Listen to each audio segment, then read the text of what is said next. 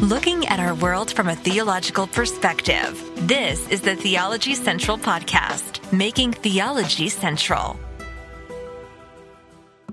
Good afternoon, everyone. It is Friday, June the 10th, 2022. It is currently 5:18 p.m. Central Time, and I'm coming to you live from the expensive theological central theological the yeah, it's so expensive. I can't even speak right. I got to really hype this up. I'm coming to you live from the expensive Theology Central headquarters, which is really just a second story room in my home overlooking a street here in Abilene, Texas. I'm having a little bit of fun. If you listen to the last live broadcast where we talked about what $395,000 in by June the 30th, I don't even remember what I entitled the uh, episode. It dealt with ministry and money. So I, I need to pretend that I'm coming to you from some expensive, expensive studio, the, the headquarters of Theology Central. To maintain these headquarters requires millions of dollars, and I need I need three hundred ninety five thousand dollars by June the thirtieth, or or we will no longer have a. St- okay, yes, I'm I'm still having a little bit of fun with the last live broadcast, but we're not here to talk about the last live broadcast yet. Some of the listeners who who are talking about it today, someone wrote out like an entire parody of the email that we looked at from a ministry, which was somewhat funny. And someone did some, um, well, a little bit of investigation to find out exactly how much money that ministry is bringing in. And well, yeah, it, we'll definitely have to do a follow up to that. But we're not here to talk about that. We're not here to talk about that. We're here to talk about something very, very specific to you and to me. All right. And I'm going to ask you this question. I want you to think about it.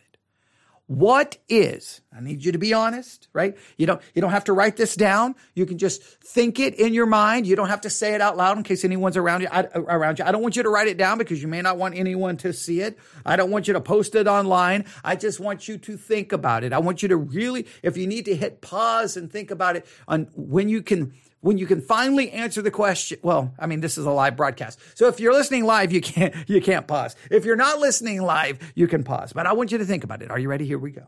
Here we go. What is your number one regret?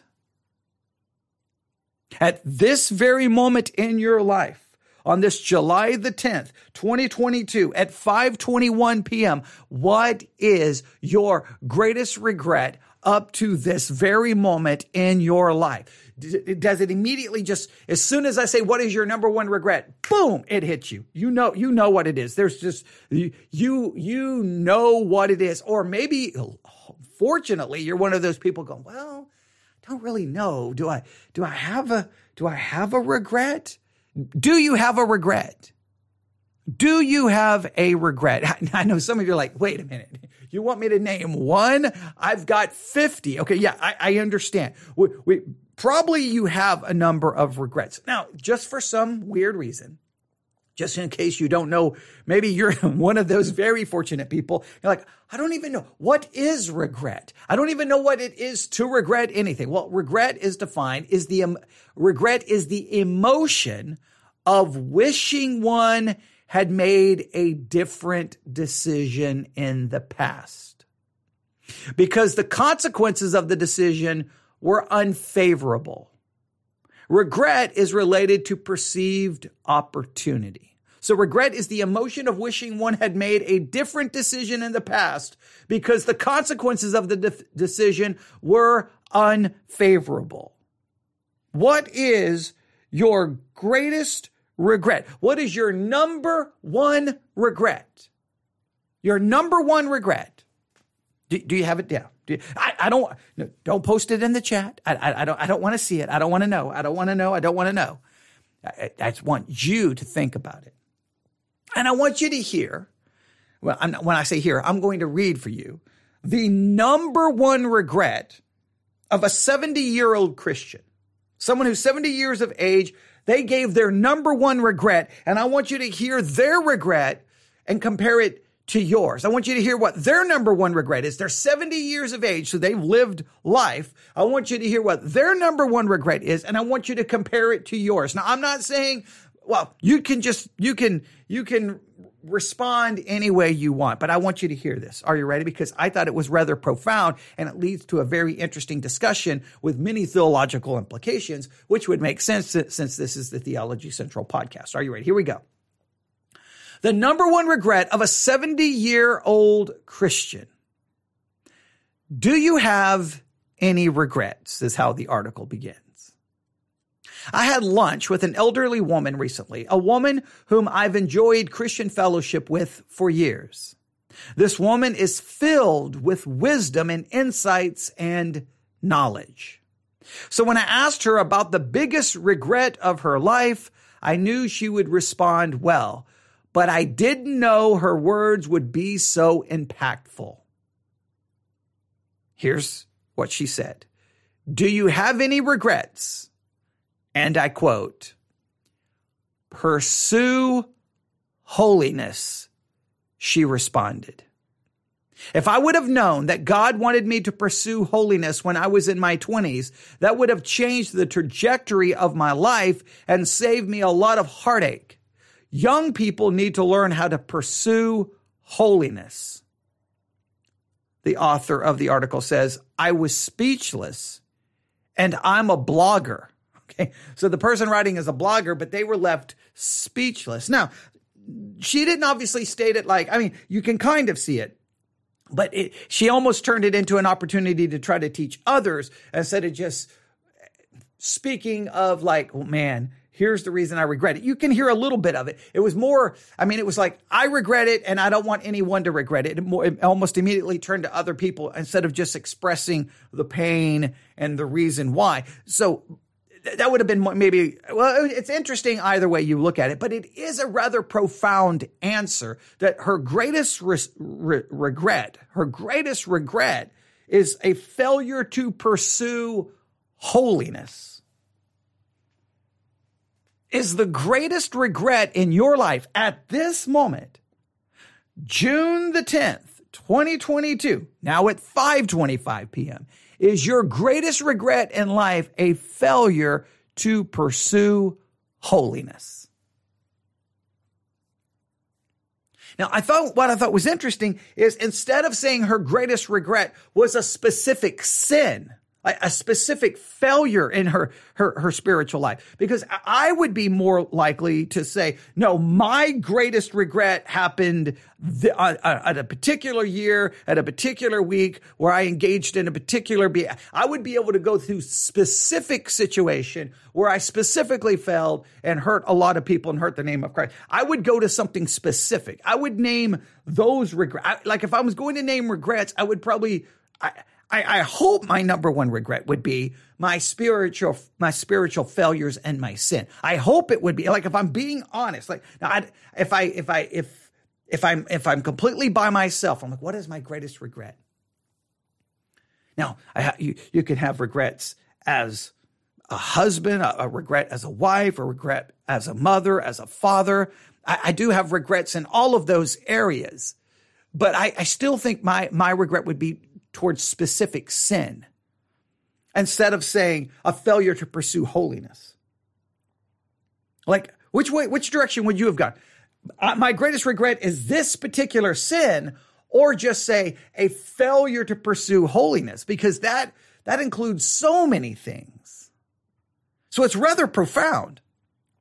I would focus on the specific sin, but this person looked at the bigger picture that Every sin that I've ever committed should be a regret. So ultimately, it's a failure to pursue holiness. But at the same time, the now let's let's be now there's going to be some who theologically disagree with this, but I think from a biblical perspective, because I believe our depraved nature, our sinful nature remains with us even after conversion. It stays with us. I'm saved by an imputed righteousness, not by an infused righteousness. So I think this is very important. So I'm still going to sin.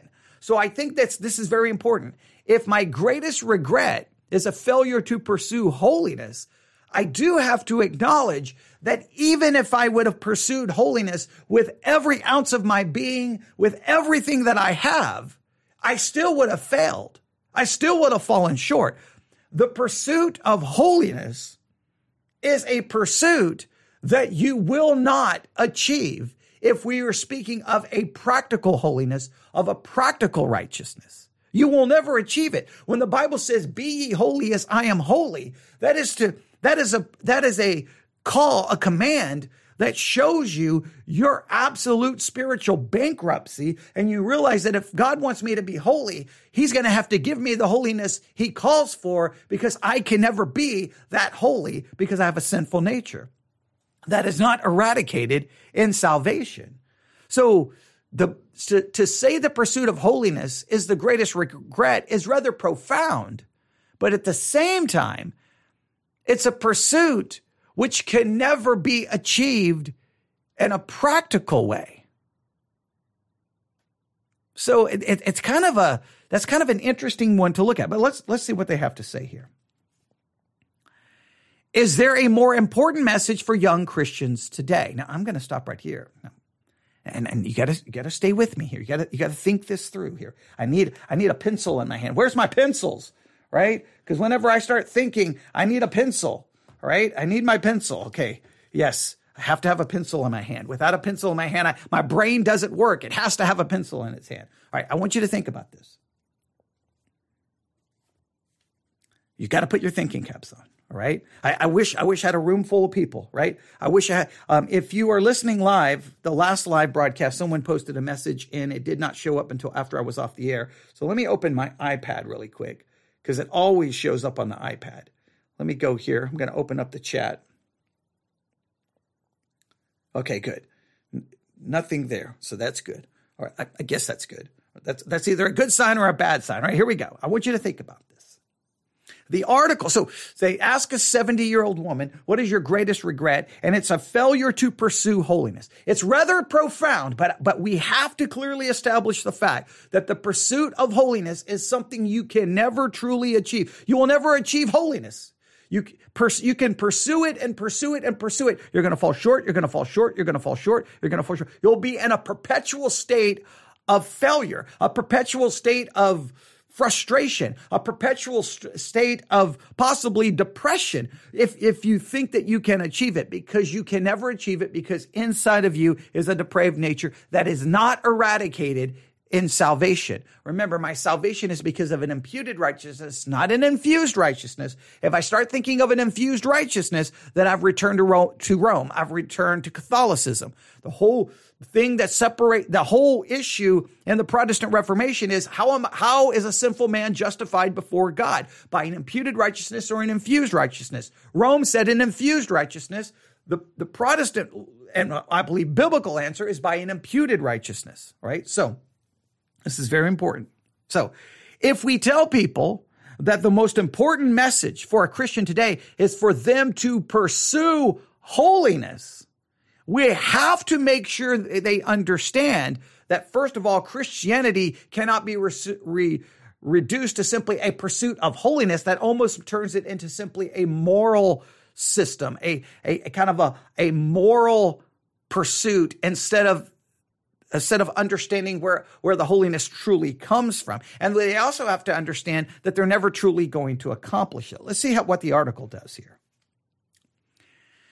This is a, a, paragraph. Listen carefully to this paragraph and see if you, oh, I, if I was in a, if I was in a, if I was teaching a class on justification, if I was teaching a class on justification or soteriology, I think I would read this paragraph and ask everyone, is there a, is there an, a theological error here? Is there, is there a doctrinal error contained within this?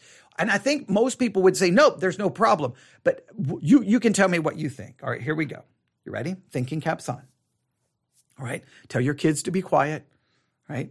Tell, tell your spouse to be quiet. Right. Tell your coworkers to be quiet. Tell them, tell them you're in the middle of a very important theological discussion. Okay. Here we go. Tell everyone in your office to stop talking right now. Tell everyone on the bus, wherever you are, tell everyone to be quiet. Theological discussion. All right. Here we go. All right.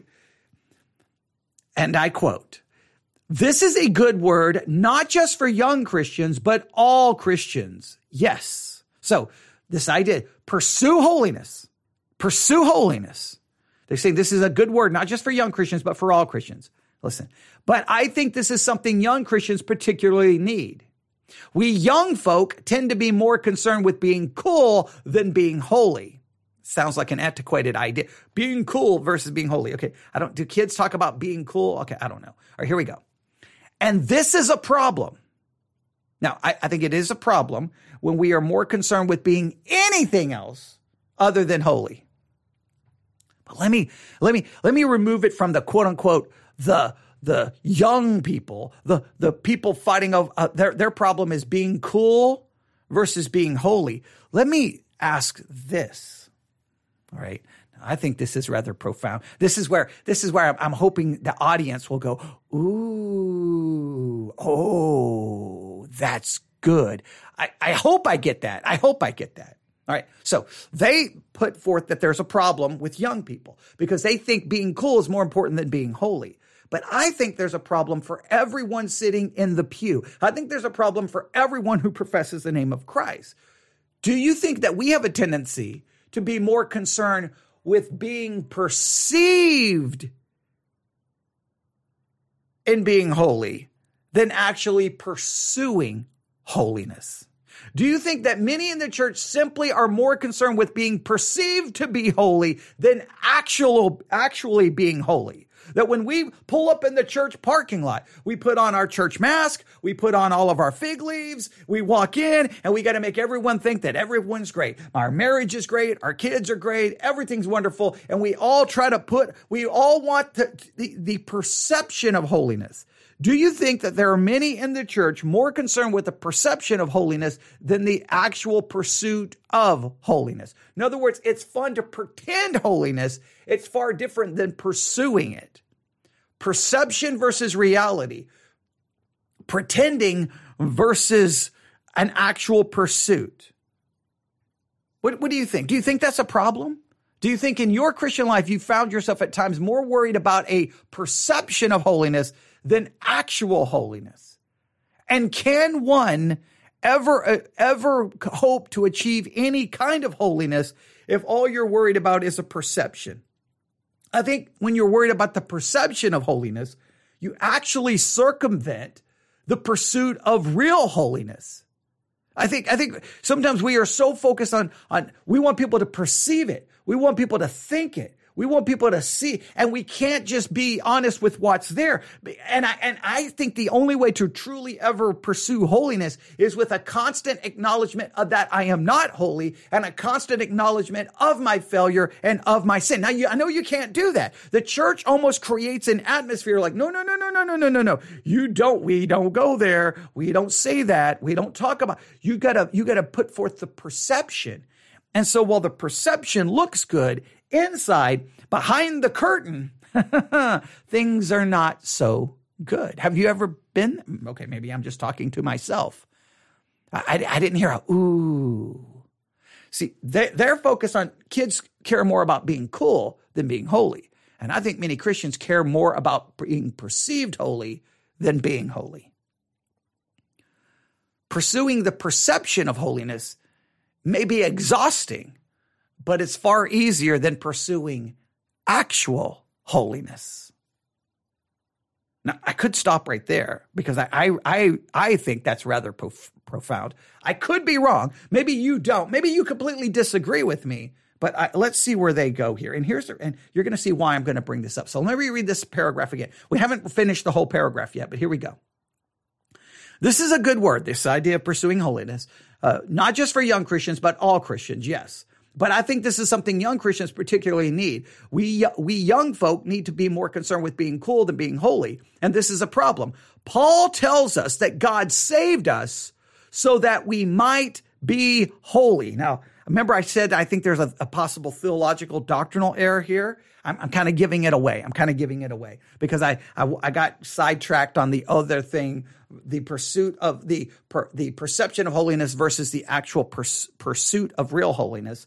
But so I kind of gave this one, one, away. I don't want to give it away, but clearly you can tell that I have an issue right here, or at least I think there's a possible problem. Maybe you can convince me that I'm wrong. We're going to do a little bit of work here to see if I'm wrong. And I think translation here, a translation of the verse uh, that they're getting ready to refer to here, I think is of the utmost importance. But let, let's read this again. Paul tells us that God saved us so that we might be holy.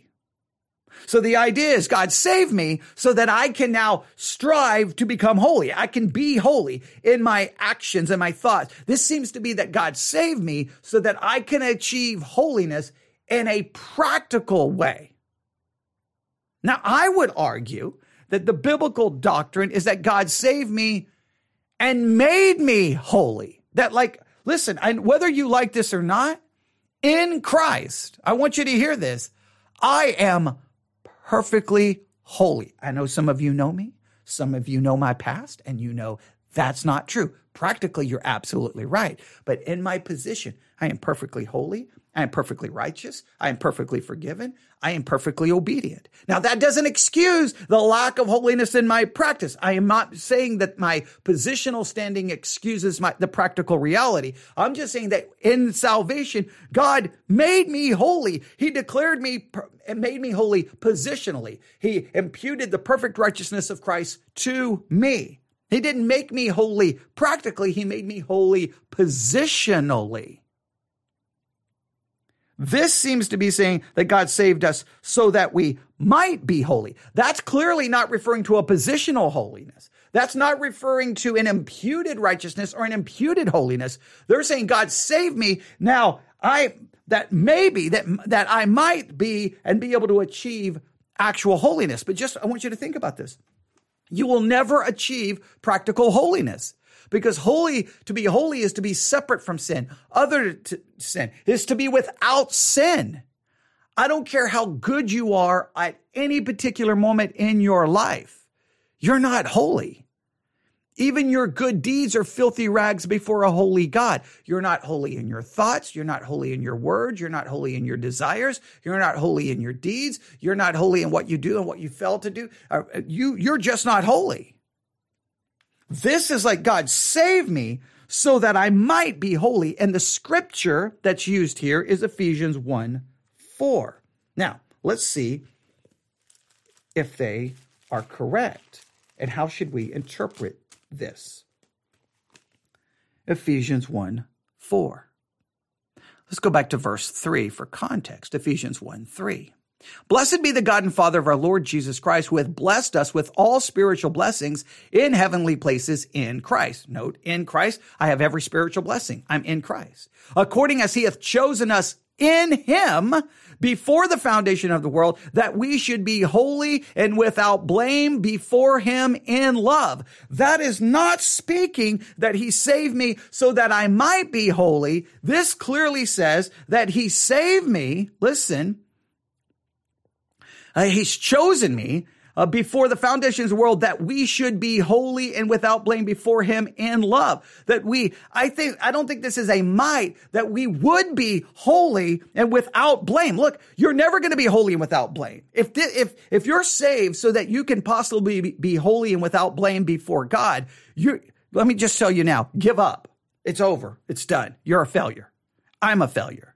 But if this is speaking of my position, God chose me before the foundation of the world that I should be holy without blame before him in love. And how is, is, is that accomplished? By saving me and imputing righteousness to me. Let's, let's read this from another translation. I'm going to read this from another translation that I just happen to have right here next to me. if I can find it, because it's a newer Bible and I'm having a hard time finding. If I can find the book of Ephesians, here it is. I'm like, where is it? The pages are sticking together.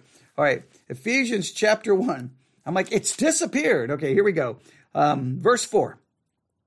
For he, ch- for he chose us in him before the foundations of the world to be holy and blameless in love before him. He, he's, he, chose me to be holy. He chose me to be blameless. Well, the only way I'm going to be holy and blameless is not in practice, not in pursuing it. It is a guaranteed action in salvation.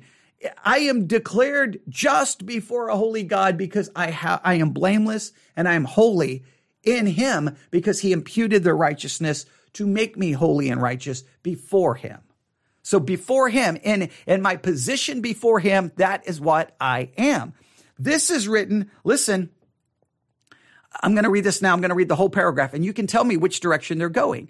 This is a good word, not just for young Christians, but all Christians, yes. But I think this is something young Christians particularly need. We young folk tend to be more concerned with being cool than being holy, and this is a problem. Paul tells us that God saved us so that we might be holy, a pursuit that Christians can seek with effort without, uh, without being self-justifying. A pursuit that Christians can seek uh, with effort. I said without effort. I'm sorry a pursuit that Christians can seek with effort without being self justifying. So, in other words, this is a pursuit. God save me so that I can pursue holiness. Well, no, God did not save me so that I might pursue it. God saved me and declared me to be holy. I'm not saying we shouldn't pursue it, but Ephesians 1 4 here is speaking of what happens in salvation because I'm in Christ. Now they go on to say this still, pursue holiness may seem daunting or ambiguous. So here's a few reminders for young Christians on this great pursuit. See, they, they've completely, once again, this is, this is becoming a major issue, I think, within the evangelical world. The evangelical world has almost forgotten the doctrine of imputed righteousness. The, the Christian world have seemed to completely abandon what makes us non-Catholics that we are we we are saved because of an imputed righteousness, not an infused righteousness. So many Christians want to judge everyone's salvation based off a certain level of righteousness someone has or doesn't have. That but they're that's that's judging someone based off of practical righteousness. They're saved because of an imputed righteousness. I don't know how we've we've I don't know why we keep messing this up this article is not even, it's completely just, no, this is very important. Yes, we are to pursue holiness. But listen, the pursuit cannot even hope you can the pursuit cannot begin. There's no hope in even starting the pursuit until you first understand that in your position, you're already holy, you're already perfect, you're already blameless, you're already forgiven and you're already without sin, and nothing you can do in life impacts that eternal standing before God. The pursuit must flow from the positional reality. Or it turns into you're pursuing holiness then uh, either to try to prove that you're saved or to be saved. But you can't prove an imputed righteousness by a practical righteousness. It can't be proven that way. Here's what they say. Number one, recognize that the pursuit of holiness is important. God wants you to pursue holiness. Seems obvious, right? It's not. Many young Christians are not hearing this message. It needs to be seasoned with grace, of course, but, but mentioned often in our pulpits and our books and in our posts. The first step is recognition. Now, I agree that we should be challenged that because God has saved. Now, remember, it's got to start with first, you've got to understand your salvation is based off an imputed righteousness. And because God has shown such mercy and grace in declaring you to be righteous, even though you're not, this should motivate the pursuit. But I agree, we should speak of the pursuit of holiness and we should all pursue it. But we have to have a correct understanding of it. We're never going to achieve it practically. That's why it had to be achieved for us positionally. Right? So recognize that the pursuit of holiness is important. Number two, get mentors. To be fair, it's hard to find, find mentors. Really hard. People are busy and have a hard enough time looking out for themselves, let alone the soul of another. But don't give up. Pray that God will give you mentors and that he will surround you with older, wiser Christians. All right. The pursuit of holiness can be greatly uh, helped with other, with, the, uh, let me say this. The pursuit of holiness can be greatly um, can be greatly helped along with the assistance of other people. I, I think having other godly people there with you can be great. But here's the thing mentors are of no value if you cannot put down your pretending to be holy and be very real with them. Now, the only problem is sometimes you call someone to confess something you did, and before you hang up the phone, they've already called everyone, and they're posting they're they're they're posting it online. They're calling everyone, and well, that ends. There's that. That, that's not helpful. All right. So you got to find someone you can trust. I hate to say that, but I've just, I know what it's like to call and confess so, to a sin to someone for them then turn around and tell the whole world. Now, not saying that sometimes telling the whole world is not, it doesn't ultimately mean it, it, God can still use that and can still do that to break you and can can bring godly repentance from it. But you still would love for someone to actually handle it, the, the situation in the correct way. But that's a whole different story. All right, but get mentors. So recognize that the pursuit of holiness is important. Get mentors. Number three, develop a strong devotional life. I'm always amazed at how many Christians I've met who rarely spend time alone with God. Community is vital, more on that in a bit, but the regular rhythm of personal devotion is essential, one that young Christians would do well to develop sooner than later. Now, again, if you're not careful, this pursuit of holiness starts really becoming a very legalistic, hey, do this, do this, do this, do this. And if you're doing this, then somehow you've achieved holiness. Holiness is not achieved just by what you do. First and foremost, holiness is achieved positionally because of what Christ has imputed to you. But just remember, holiness has to be more than just what we do and don't do, right? Sometimes we reduce holiness simply to, I don't do that and I do do this, therefore I'm holy. No, those are, that means you've adopted certain practices and you've avoided certain practices. Doesn't mean you're necessarily holy, right? The Pharisees seemed to do a lot of good things. They weren't holy. So just, I think that's important. But develop a strong devotional life, right? Then number four, read books on holiness. All right. And they give a, a couple of books here. The, the Holiness of God by R.C. Sproul. The Pursuit of Holiness by Jerry Bridges. The Hole in Your Holiness by Kevin DeYoung. And Holiness by J.C. Ryle all excellent books. Uh, I, I'm more familiar with R.C. Sproul.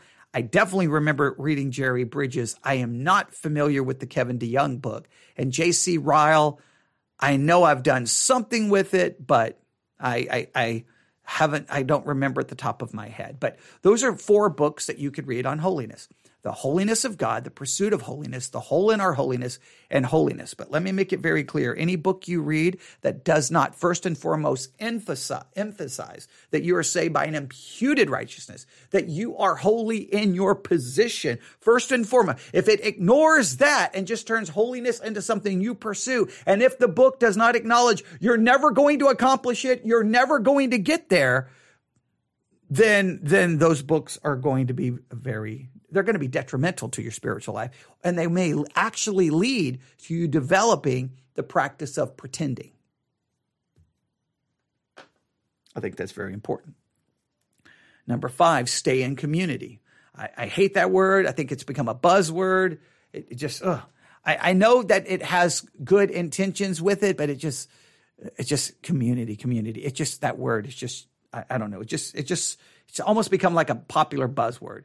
Uh, it says lone, rangers are dead rangers. To pursue holiness, you need the church. Stay in community. God's people will help you become more like Christ.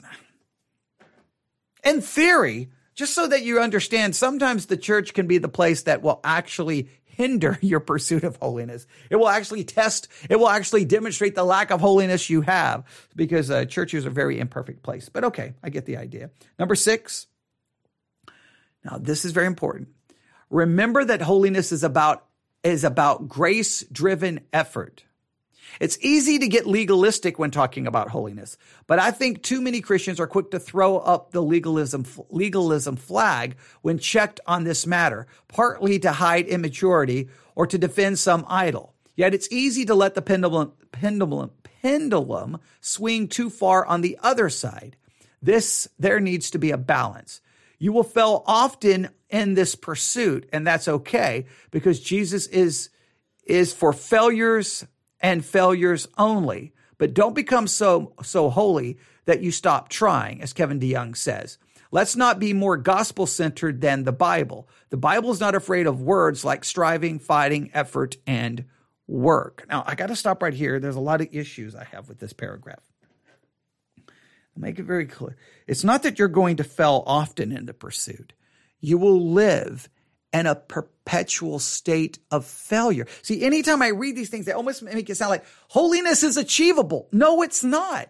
Holiness by definition is completely without sin. It's separate. It's other. God is not just, God is holy. If you're going to ever think that you're going to be holy, well, then that means you have to be completely without sin. It's never going to happen. The pursuit is something you will never accomplish. If that is not clearly articulated, then people pretend that they are when they're not.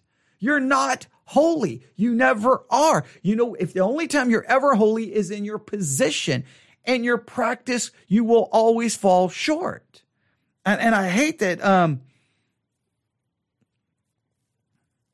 I, I, hate that that's forgotten. And once again, they, they, they seem to, they, this entire article on holiness has completely, completely left out the fact that we are holy in, because of an imputed righteousness. It's left out the doctrine of, of imputation. It's completely left it out, which is constantly missing in so many books on the subject of holiness because because I think there's a fear that oh if you if you know that you've been declared perfectly holy in your position, then why would you pursue it in practice? Well, just because something is true and someone may misuse it doesn't mean we don't proclaim it. We just try to condemn the abuse of it. Yes, I'm perfectly holy in my position, but I, because of gratitude, because of the mercies of God given to me and declaring me perfectly holy, even though I am not, I should be motivated to then try to offer myself up as a living sacrifice, holy and acceptable unto God. Because of, but I'm motivated by God's mercy to do so. They say this. Um, I need, I needed to write this piece more than you needed to read it. I, I've by no means perfected holiness, but who has? Glorification will come for God's elect, but now it's sanctification. It's enjoying Jesus and striving to become more like him. The message of holiness is for you and I, and I hope you take heed. After all, I don't want you to end up with the same regret. Now, what is your number one regret? My number one regret is how many times that I have failed to live in practice what is true positionally. But I can never forget that that regret, the only, the only answer for that regret, I, I want to make this very clear. And, and some are going to disagree with this, but I think it's important. The Christian life is a never ending source of regret because you're trying to, to pursue a holiness and a righteousness that you will never, ever, ever achieve. You'll never achieve it. You're never going to get there. You're never going to get there. You're going to fall short. So it's a never ending source of regret. That regret should motivate you to rest in the imputed righteousness given to you by faith.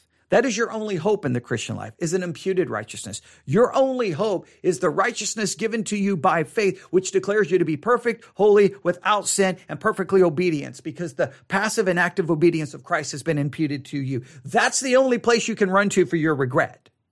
This article seems like you better pursue holiness or, or because you don't want that to be your number one regret. Well, here's the thing. I can pursue holiness and it's going to be a never ending source of regret because I'm never going to achieve it. So I've got to learn to rest in the imputed holiness, the imputed righteousness, and then from there seek to live out and practice what is true positionally, understanding that it's never going to be done perfectly. Doesn't mean I excuse the imperfection. Doesn't mean I blame others for the imperfection. It means I acknowledge it because here, this is so important. I personally believe the greatest hindrance to practical holiness is the problem of us pretending to be holy. We pretend to be more holy and practice than we actually. The church always pretends, and a lot of times the way we cover up our own sin is by be, being extremely condemning of everyone else. Sometimes the more condemning we are of everyone else, sometimes the louder we yell, the louder we scream, the louder we like sinner, sinner, sinner, sinner, sinner, sinner, sinner, sinner. It's really in many cases it's us trying to cover up what's really going on inside of us. I think the pursuit of holiness begins with a with with the throwing off the fig leaves and throwing off the pretend and being open and honest with our lack of holiness. I think that, that you cannot pursue holiness until you can stop pretending being holy. There's no pursuit of holiness if you're pretending. You only pretend by doing certain actions. But there's got to be a place in the church. And I'm not saying that it's on a Sunday morning and everyone stands up and confesses their sins. There just has to be a, a better open and honesty with the sin in the church. So not that people run with a hammer and nail to crucify, but that people run with a medical kit, a spiritual medical kit to bandage, to, to anoint the wounds with oil, and to help restore and to pick back up. That's the, the pursuit of holiness begins with a real, a real realization of you, what you are not. They, they say the problem is that young people want to be cool more than holy. And I think the problem is that many Christians pretend to be holy when they're not. And that's the greatest problem. And, and, I, and, and look, if you're going to ignore imputed righteousness, imputed holiness, You've destroyed biblical Christianity. You've turned biblical Christianity into simply moralism. Moralism. And I think that's what so many people want Christianity to be moralism. But it's not. All right, there's far more I could say there. But I just spent 41 minutes laying out lots of principles. Hopefully, someone was writing down all the principles. Because I think we just talked about some very important issues. What is your number one regret? What is your number one regret?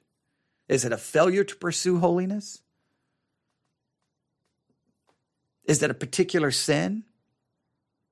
Now, I don't want in any way, shape, or form to excuse anything you've done or anything I've done because everything I've done has been my fault. No one else's. No one else is to blame. I'm a sinner. I've hurt people. I've let people down. I'm a sin. I know it. I know it. I am unworthy.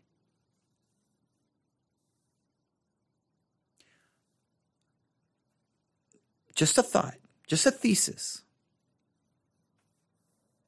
I wonder if our greatest regret is that we truly don't appreciate and love God for the gift of imputed righteousness.